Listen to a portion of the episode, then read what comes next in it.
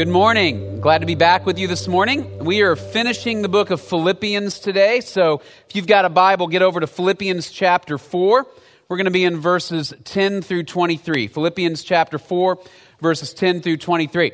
Uh, some of you know that before I became a pastor, I went through a four year graduate school program at Dallas Seminary up in Dallas and uh, enjoyed my time there, but found it to be expensive as well.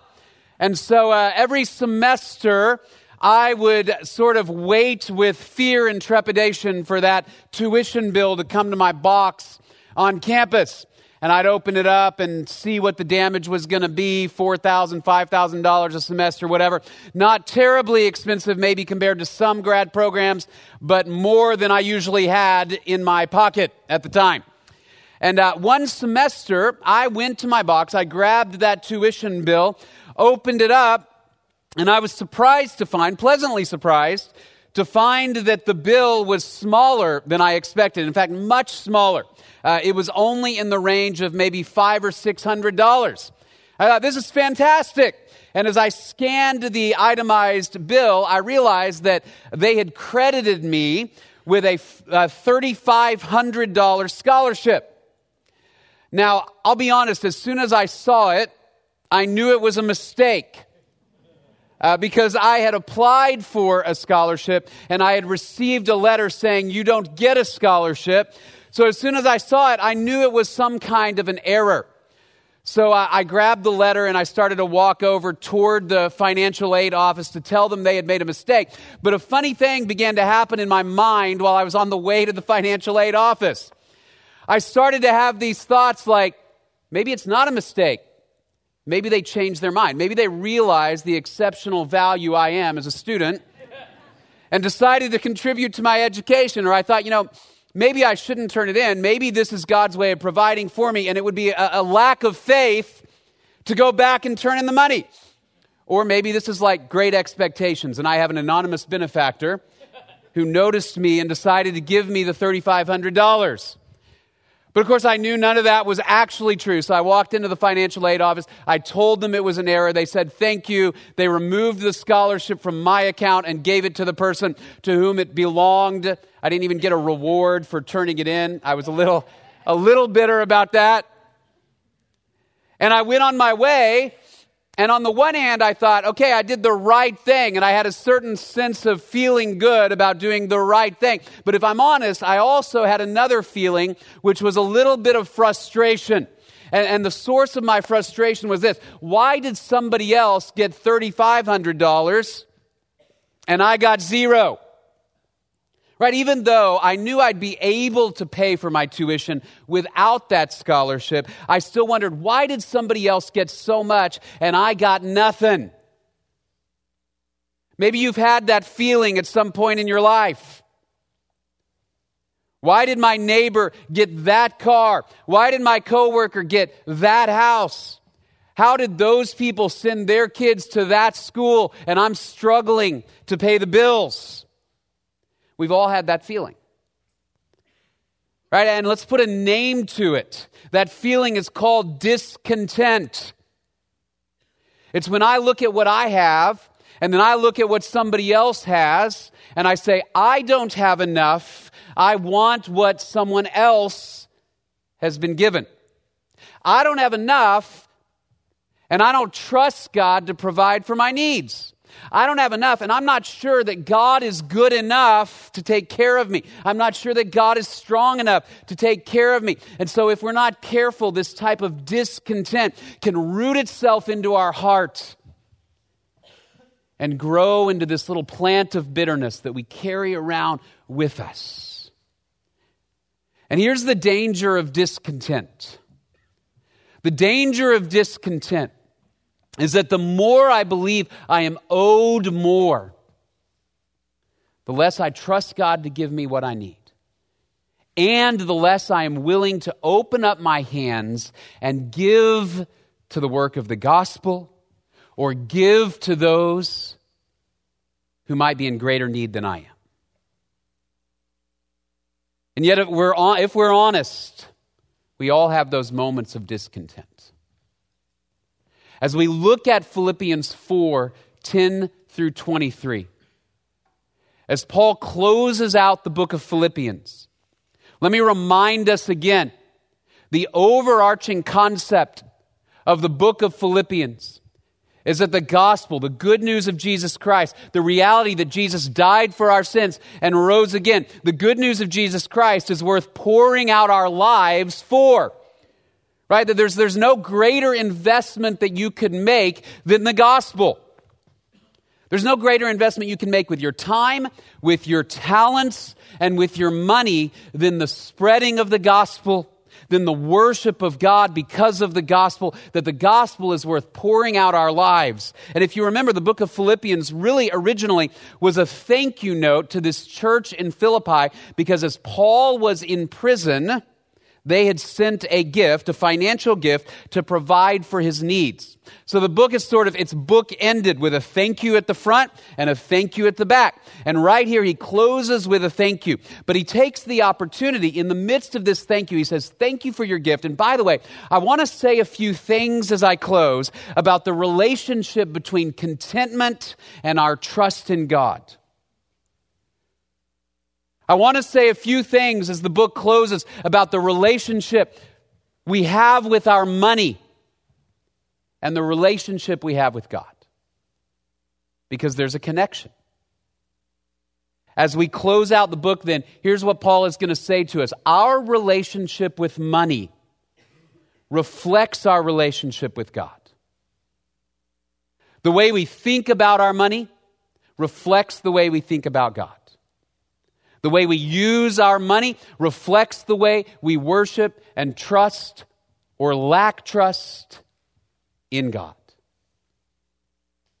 It's one of the most powerful realities that we see in the book of Philippians and maybe the most uncomfortable. That the way we use our money and our resources reflects our relationship with God. So that as Paul walks through Philippians 4 10 to 23, here's what he's going to say is that when we are able to get to a place of contentment with what God has given, then we can get to a spot where our money and our stuff doesn't control us, but instead it is a resource to use for the sake of God's kingdom. And I think there are some difficult questions that Philippians 4 is going to ask us to ponder. Let me, let me share a couple of these questions before we dive into the passage. First one is this No matter how much or how little we have, will we choose contentment? What does contentment mean? Contentment simply means I trust that God has given me enough. As you look at 1 Timothy chapter 6, Paul says, Hey, if we've got food and covering, that is, you've got the basics of life taken care of, he says, with these we can be content. I, am going to I'm to take a guess in this room that everybody in this room has the basics covered, right? Because you're here and you're wearing clothes.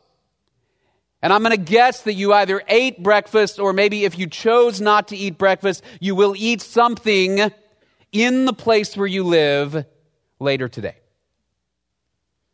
So we have the basics covered. So for us, the question becomes no matter how much or how little God provides, will we choose to say, It is enough, and be content? Secondly, second question is this no matter how much or how little we have, will we choose to give generously? Will we choose to say that the money no longer controls my heart, but I want to pour out my life for the sake of the gospel? And pour out my resources for the sake of the gospel, no matter how much or how little we have. What Paul is going to get at in this passage is it's not the amount of money that we have that determines our spiritual life, but it's the attitude we take toward God. Do we trust Him? Do we believe Him? And are we willing to give of our resources on behalf of His kingdom? Will we choose contentment? Will we give generously? Look with me at Philippians chapter 4, starting in verse 10. But I rejoiced in the Lord greatly that now at last you have revived your concern for me. Indeed, you were concerned before, but you lacked opportunity. Not that I speak from want, for I have learned to be content in whatever circumstances I am. I know how to get along with humble means, and I also know how to live in prosperity in any and every circumstance. I have learned the secret of being filled and going hungry, both of having abundance and suffering need. I can do all things through him who strengthens me. Here's the first thing that Paul tells us from this passage it's this contentment brings freedom. Now, to set up the situation, again, a reminder Paul was in prison, probably in Rome. At this point, he was probably under house arrest. Now, in, in the ancient Roman world, if you were under house arrest, it wasn't like jail is today, where if you go to jail, the government pays for your shelter and your food and your clothing, limited as it may be, your basics are covered. In the Roman world, a prisoner who was under house arrest was actually responsible for his own expenses. To add insult to injury, you're in jail, but you got to pay for the house, you got to pay for your food. You have to meet your own needs. Now, the, what made that difficult, of course, was you have no way of making money.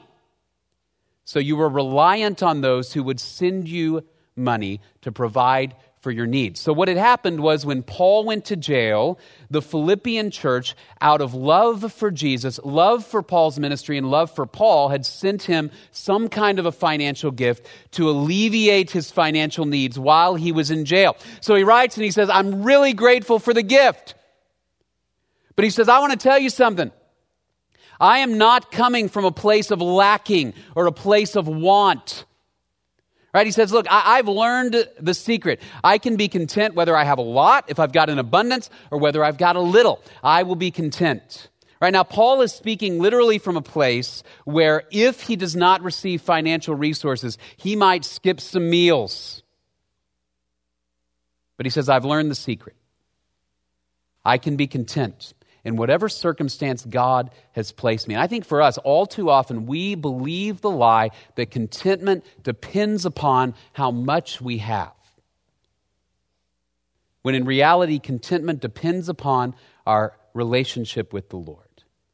Some of you will remember several years ago, there was a series of ads. Uh, you may remember these guys right here. Uh, this is the Mac and PC ads that were on for years and years. There were dozens of these ads. And you'll remember the premise of the ad. They were, they were ads for the Apple Mac computers. And the guy on the right represented Mac, and the guy on the left, the more formal guy, the stodgy guy, represented Mr. PC, right? And the, the idea of the ads was if you have a Mac, Macs are cool. Macs have features PCs don't. Macs don't break down. They're just better across the board, right? So PC was kind of formal, stodgy, but he was also bumbling. He couldn't do a lot of stuff. And these were amazingly effective ads. And in fact, when these ads first came on, I had a PC. Now I have a Mac. Right? And what was interesting was I, I, was, I was working off of a computer that, you know, it worked, but I thought it's not quite as, as good as I would like it to be.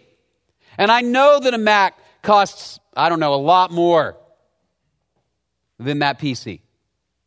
Right, but what happens is, is, is, you see something like this and you go, wait a second, even though what I have works, it's not enough. And then I would be at meetings and I would look over and the other pastors had Macs. And I had a PC. And I began, I began to, to, to hate that computer because it wasn't good enough. And so my eyes led to discontent, right? Did I have what I needed? Sure. Technically, yes, it worked. But I began to believe I needed something more. I think all too often what happens to us is this when we, when we first receive some sort of, uh, uh of financial provision, whether it's a house or a car, or we finally have a salary where we can pay our bills, we're so grateful. Right? And I don't know how many of you, when you got your first real job after college, you saw that salary. And what happened? You thought, how will I ever spend $32,000 a year? I'm rolling in money. How long did it take before you looked over and saw somebody making 50 or 75 and suddenly yours wasn't enough? And it began to feel like you weren't sufficiently provided for. And so you get to the next level and the next level. And just over the next hill, there's always the illusion that if I can get a little bit more, I will be content. But that contentment is never found in the abundance of your possessions or the salary that comes into your bank account. There's statistical research behind this, in fact saying that, you know what, people do generally uh, feel happier up to a point with more money. Up to a point of about $75,000 a year, people tend to get happier. What they found is that point is roughly the point at which most people are able to pay their bills, pay the mortgage, get food, get clothes, and they can afford a few extras. They can go to the movies once in a while, right? But they find that above that threshold, money doesn't make you any happier. Whether you make 75,000 or 200,000 or half a million. But I don't know anybody when offered a raise that tends to say, nah, you know what? I'm good. I've got enough. Because it's never enough. But what does Paul say? I've learned the secret of being content in abundance or being content with a lack. But if we have food and covering, with these we shall be content. I think it's one of the, the largest challenges of our American culture. This is why most Americans are in debt, many deep in debt. 40% of Americans spend more than they earn every month. The average credit card debt is over $6,000 because we are slaves to our discontent. You may say, you know what, I don't, I don't really have a lot of debt, right? I, I spend less than I earn. I make plenty. But I think there may be other ways in which this discontentment works itself out in our lives. So you say, you know what, I spend less than I earn, but you begin to work more and more and more hours every week to increase or maintain that standard of living to the neglect of your walk with the Lord or the neglect of your family. Or perhaps you begin to hoard I don't just need a safe and comfortable retirement, I need a big retirement. I need to know that no matter what happens, I will always have the money to pay for it so that I can look down, like the man in the parable that Jesus told, who said, I've got goods laid up for many years. I can eat, drink, and be merry. And so we allow discontent to control our hearts. And as a result, we're not free but instead we're enslaved to what we own. Think about how our stuff and our money can own us. If you are a homeowner in this room, I want you to think back to the very first time you had your very first home and you went out to mow the lawn. I have a picture that my wife took the very first time I mowed the lawn with my new cherry red push lawnmower on our brand new yard. I was so happy to have a lawn that I could mow. But nobody takes pictures of me mowing anymore. but I have to do it, or I have to pay someone to do it. Many of you had that first moment when something broke down, the air conditioner, and you picked up the phone and you thought, I'll call the landlord. And you go, oh, that's me what I own now has control over me. It happens in subtle ways, it happens in big ways. But here's what Paul says if I'm content with whatever I have, a lot or a little, then I'm free. My stuff doesn't own me, my money doesn't own me. And I can trust in the Lord to provide for all of my needs. At the heart of contentment is the attitude that Paul expresses in Philippians 4:13. I can do all things through him who strengthens me, which by the way is one of the most misunderstood verses in the Bible. Let me just give a quick plug. In the spring, first part of the spring, I'm going to do a series on some of the most misunderstood verses in the Bible. Uh, we probably won't come back to this one, Philippians 4, because we're talking about it today. Philippians 4:13, we see it everywhere perhaps most commonly at sporting events. Right? And the, the idea is I can do all things through Christ who strengthens me. We can win this game because Jesus is on the Aggie side, right? May or may not be objectively true, right? But we toss that verse around all over the place. But actually, what Paul is saying is something different and profoundly different from that. It's actually this whether in the, the, the, grand scheme of how much I have, whether I have a lot, whether I have a little, whether I am a winner or a loser in the world's economy, Christ strengthens me for contentment to do all that God has called me to do. Paul says that's the secret. That when I don't have a lot, I trust in God to meet my needs. I trust that God has a plan that is bigger than my life. And I can endure through the strength of Jesus Christ. That's contentment. And here's what happens is that contentment brings us freedom. And then when we are free from being owned by our possessions and money, we are free to give. And so contentment then leads to generosity. And generosity leads to a number of results that I want to talk about this morning. Generosity leads to a few results. Start uh, with me in verse 14. He says, Nevertheless, you have done well to share with me in my affliction. You yourselves also know, Philippians, that at the first preaching of the gospel, after I left Macedonia, no church shared with me in the matter of giving and receiving, but you alone.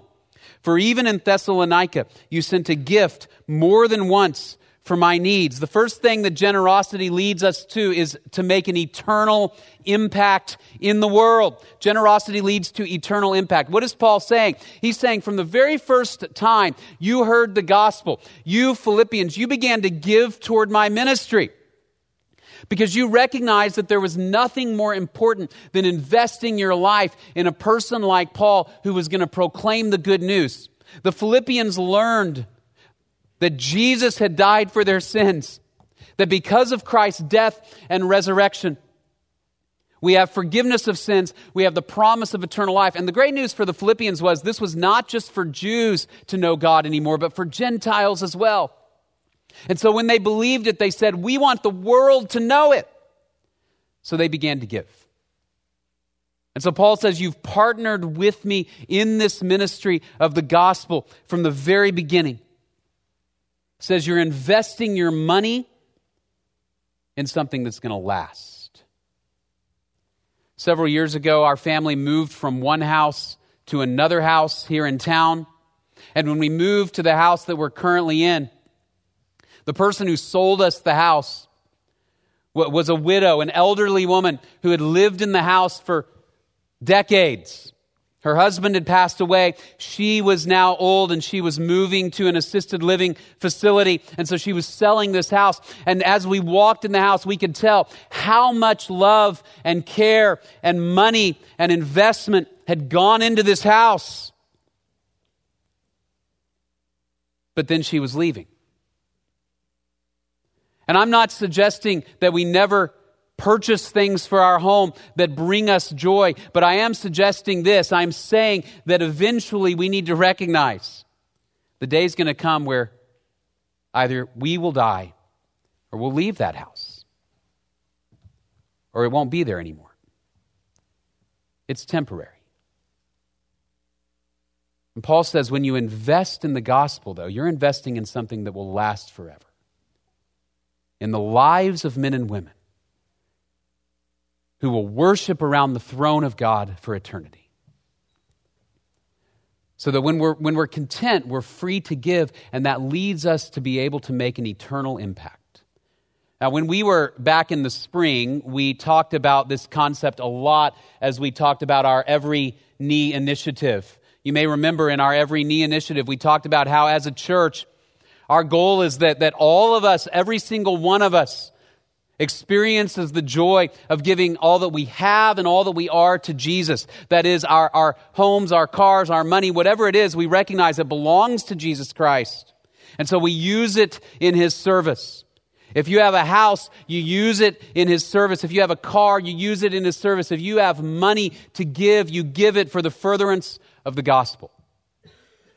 Uh, And, and you, will remember back in the spring, in fact, this congregation, along with our other campuses, uh, pledged $22 million between 2017 and 2000, or 2018. forgot what year it is. 2018, 2020 to this initiative. Right? We're, we're six months in and we've seen 4.6 million of that 22 million already come in. You may remember that the, the goal behind that was not simply to build a building, although Creekside facility was part of it. But there, were also, there are also plans eventually to plant other churches in the United States, plant other churches around the world, and to continue to do the ministry God has called us to do. Right, so that when we talk about giving, we are not simply talking about physical resources, although we need physical resources to do our ministry, but we're also talking about how we invest in the ability of this church and the missionaries this church supports to have an impact here and around the world for the good news of Jesus Christ. All right, so as we close Philippians, as Paul talks about this topic, and maybe this morning, it's a good opportunity even for you to re- reevaluate. Where are you? In relation to your giving to this church? Where are you in relationship to your giving to missionaries? In your relationship to giving to charities where there are men and women and needs that need to be met? Because generosity leads to the ability to make an eternal impact in the lives of men and women. Generosity not only leads to an eternal impact, secondly, generosity leads us to eternal reward. I love verse 17, where Paul says, Not that I seek the gift itself, but I seek for the profit which increases to your account. I love that because Paul is saying, actually, when you give to the gospel, you are not giving primarily to some other person or organization. He says you're actually depositing money in your own account. Now, think about that for a minute. Paul's saying, What I really want for you more than anything is that when you give, you get the joy of giving, you get the joy of partnering in the gospel, but you also know that you are building up an account so one day when you stand before Jesus Christ and your life is evaluated, you have the opportunity to hear, Well done, good and faithful servant. You used what I gave you to impact the world. You used what I gave you so that other people now heard the good news of Jesus Christ and are joining us in eternity to worship Him. Many of you, maybe most of you, have some kind of a retirement account somewhere. Maybe you have an IRA, maybe you have a 401k, whatever it may be monthly, quarterly, yearly, at some point you put money into that account for your future retirement. Now, if you think about it, really from a pragmatic point of view, not only are there few people generally in the world who have that privilege, but also from a pragmatic point of view, you could make the case that, hey, that's really wasted money, right? You could use that money for something else. You could use that money to buy a car. You could use that money to buy a bigger house. You could use that money for vacations now. So, wh- so why are you putting it away in that account? Well, here's, here's fundamentally what you're thinking. You're thinking, I am paying future me. Right? That's what you're doing. I'm putting money in here to pay future me, and maybe one day future me will build a time machine and come back and thank current me. Thank you for investing in future me current me, right? You're putting money into that person's account. So you don't spend it now, you're investing in the future. All Paul is saying is this when we invest in the work of the kingdom of God, we're investing in a future that goes way beyond even our retirement, but into eternity. And he says, I want the gift that's going to, or the credit that's going to increase to your account. That you're sending money ahead for the sake of the kingdom of God because you can't take it along with you when you die. And so you have the opportunity to impact eternity. You have the opportunity to receive eternal reward. If you know Jesus Christ this morning, your eternity is secure. Giving of your money is not going to make you any more or less likely to go to heaven. That was decided when you believed in Jesus Christ. for forgiveness of your sins and eternal life. But the scripture says not only does God give us eternal life as a free gift, He also gives us the opportunity to participate in His work. And then out of His grace, He rewards us for participating in His work. And so the scripture describes those rewards at various times as crowns. They're gifts of God's grace to say, Well done, well done. And Paul says, That's what I want for you that when you stand before Jesus, you have credit in that account to hear, Well done, good and faithful servant. Generosity leads to eternal impact, leads to eternal reward, and thirdly, to abundant provision. Read verses 18 to 20. He says, But I have received everything in full and have an abundance. I am amply supplied, having received from Epaphroditus what you have sent a fragrant aroma, an acceptable sacrifice, well pleasing to God. And my God will supply all your needs according to his riches in glory in Christ Jesus. Now to our God and Father be the glory forever and ever. Amen. Now, I, I, this section is going to take a little bit of explanation because on the surface, it seems like what Paul is saying is if you give, God promises to give you more, right? And there are actually, uh, there are strains of theology where people say that. So, so th- there is a prosperity theology that says if I give a dollar, God will give me 10. So let me just uh, read a couple of quotes. This is from uh, Rod Parsley, the leader of the World Harvest Church. He says, Some of you better get ready to drive around in neighborhoods you never thought you'd be able to afford to live in.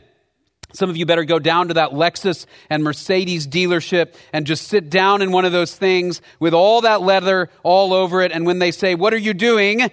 just say, Well, I'm just feeling out what my father is going to give me. Okay, no, that's not what this passage is saying. The scripture never promises that if we give, God is going to make us wealthy. Here's what Paul is getting at, though. When we open up our hands and we say, God, I trust you with all you've provided for me, I choose contentment, I choose generosity. He says, God will meet your needs. What does that mean? That as long as He wants you to serve Him, and as much as He wants you to give, He will provide. I strongly believe nobody who chooses to give faithfully and wisely to God's work is going, is going to fail in that task because they gave. Right? Because they gave. Now, let me be clear. Again, there's no biblical promise that Christians don't die. There's no biblical promise that Christians aren't poor. There's no biblical promise that Christians don't suffer. Christians experience all of those things. But what Paul is saying is this that everything in the universe belongs to God. So that when you give, there's not a lack of provision on God's end. And for as long as God wants you to serve Him and give, God will provide. We've seen this, my family has seen this play out in our lives in some very tangible ways over the years. A few years ago, we were at an event, and there, there was a there was a small speech, it was a concert or something, there was a small speech about a, a particular opportunity to give to some men and women who needed gifts. Right? It, it, was a, it was a human trafficking organization. And so, so our family prayed about it and we said, you know, we think we can make this work. We're not exactly sure quite where the money's going to come from in order to make it for the next year to give to this, but we trust that the Lord is leading us. And so we committed what we felt was a, a wise, responsible amount, but it was a stretch. And then the very next day, literally the very next day, in our mailbox, we received a gift for the amount that we had decided to give for the next year. Now, that hasn't always happened in every case. And, and to my chagrin, the gift was not larger than we needed either. But it was enough because God provided for our needs. And we don't know how or when or in what way God will do that. But what Paul says is when you choose to open up your hands, you can trust that God isn't going to go and just drop you. But he provides for the needs of his people. Matthew chapter 6. Do not worry then, saying, What will we eat? Or what will we drink? Or what will we wear for clothing? For the Gentiles eagerly seek all these things, for your heavenly Father knows that you need all these things.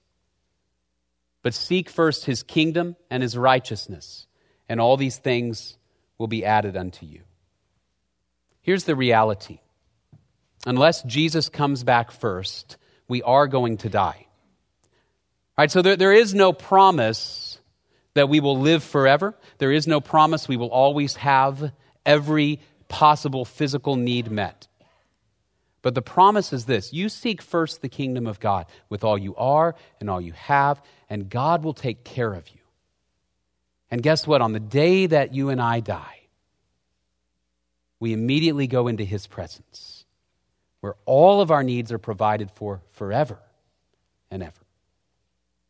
So that the one who trusts in God will never lack for what they need. So Paul says, I'm confident he will meet your needs. You don't have to be afraid.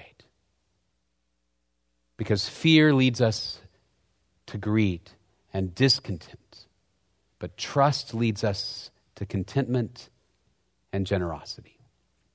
So again, as we as we close out this morning, contentment brings us freedom, generosity leads to eternal impact, eternal reward, abundant provision. As we said when we started, our relationship with money reflects our relationship with God. Our relationship with money reflects our relationship with God. Will we choose contentment? Will we choose generosity? We're going to celebrate communion as we close this morning. So there's one other phrase in this passage that I want to point out as the men go back and get ready for communion. Notice that Paul, he says, the gift that they gave was a fragrant aroma, an acceptable sacrifice, well pleasing to God. Here's the other point that I want to make our generosity is an act of worship, it's a fragrant aroma to God. Generosity in the scripture, giving in the scripture, is consistently viewed as part of our worship. It's not just that we sing, it's not just that we pray, it's not just that we read the scripture, it's not just that we obey, but giving is viewed as an act of worship. And in fact, in the Old Testament, it was one of the primary ways that the people of Israel worshiped when they brought animals from their flock to offer to God. And for those of us who know Jesus Christ, when we give, we know we are worshiping the one who gave everything to us, who gave his life and rose again so that we can have life. That's what we celebrate when we celebrate communion. If you're here this morning and you don't yet know God through Jesus Christ, the message of the morning is not for you to start giving your money to this church but instead first to accept the gift that God has given us in Jesus Christ, to say, I trust in Jesus Christ alone to forgive all of my sin and to provide me with eternal life. So, as communion comes around, if that's you this morning, if you say, I'm not sure I have ever trusted in Jesus, feel free to let the elements pass and take this opportunity to say, God, I want to trust in you, and I want to trust in your Son, Jesus. For those who know Jesus Christ, as the elements pass this morning and as we partake of communion, let's remind ourselves of all that Jesus gave. And then say, God, I want to worship you with my life, with my abilities, with my time, with my money. With all I have, I want to worship you. So let's do that as the elements come around.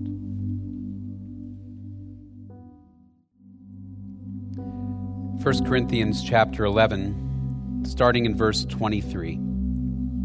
For I received from the Lord that which I also delivered to you, that the Lord Jesus, in the night in which he was betrayed, took bread. And when he had given thanks, he broke it, and said, This is my body, which is for you. Do this in remembrance of me.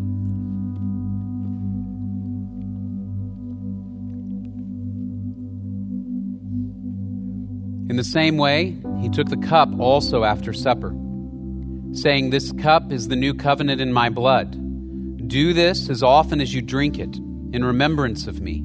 For as often as you eat this bread and drink the cup, you proclaim the Lord's death until he comes. Father, we are grateful, grateful above all, for the gift of your Son, Jesus Christ. Lord, as we've studied the book of Philippians, we are in awe of all that Jesus did to secure our salvation. Father, we pray that our lives would be a living offering to you. Father, we pray this week that we would honor and worship you with all that we have and all that we are. We pray all of this in Jesus' name. Amen. Lord bless you and keep you. Lord make his face shine upon you and be gracious to you. Lord turn his face toward you and give you peace. Have a wonderful week.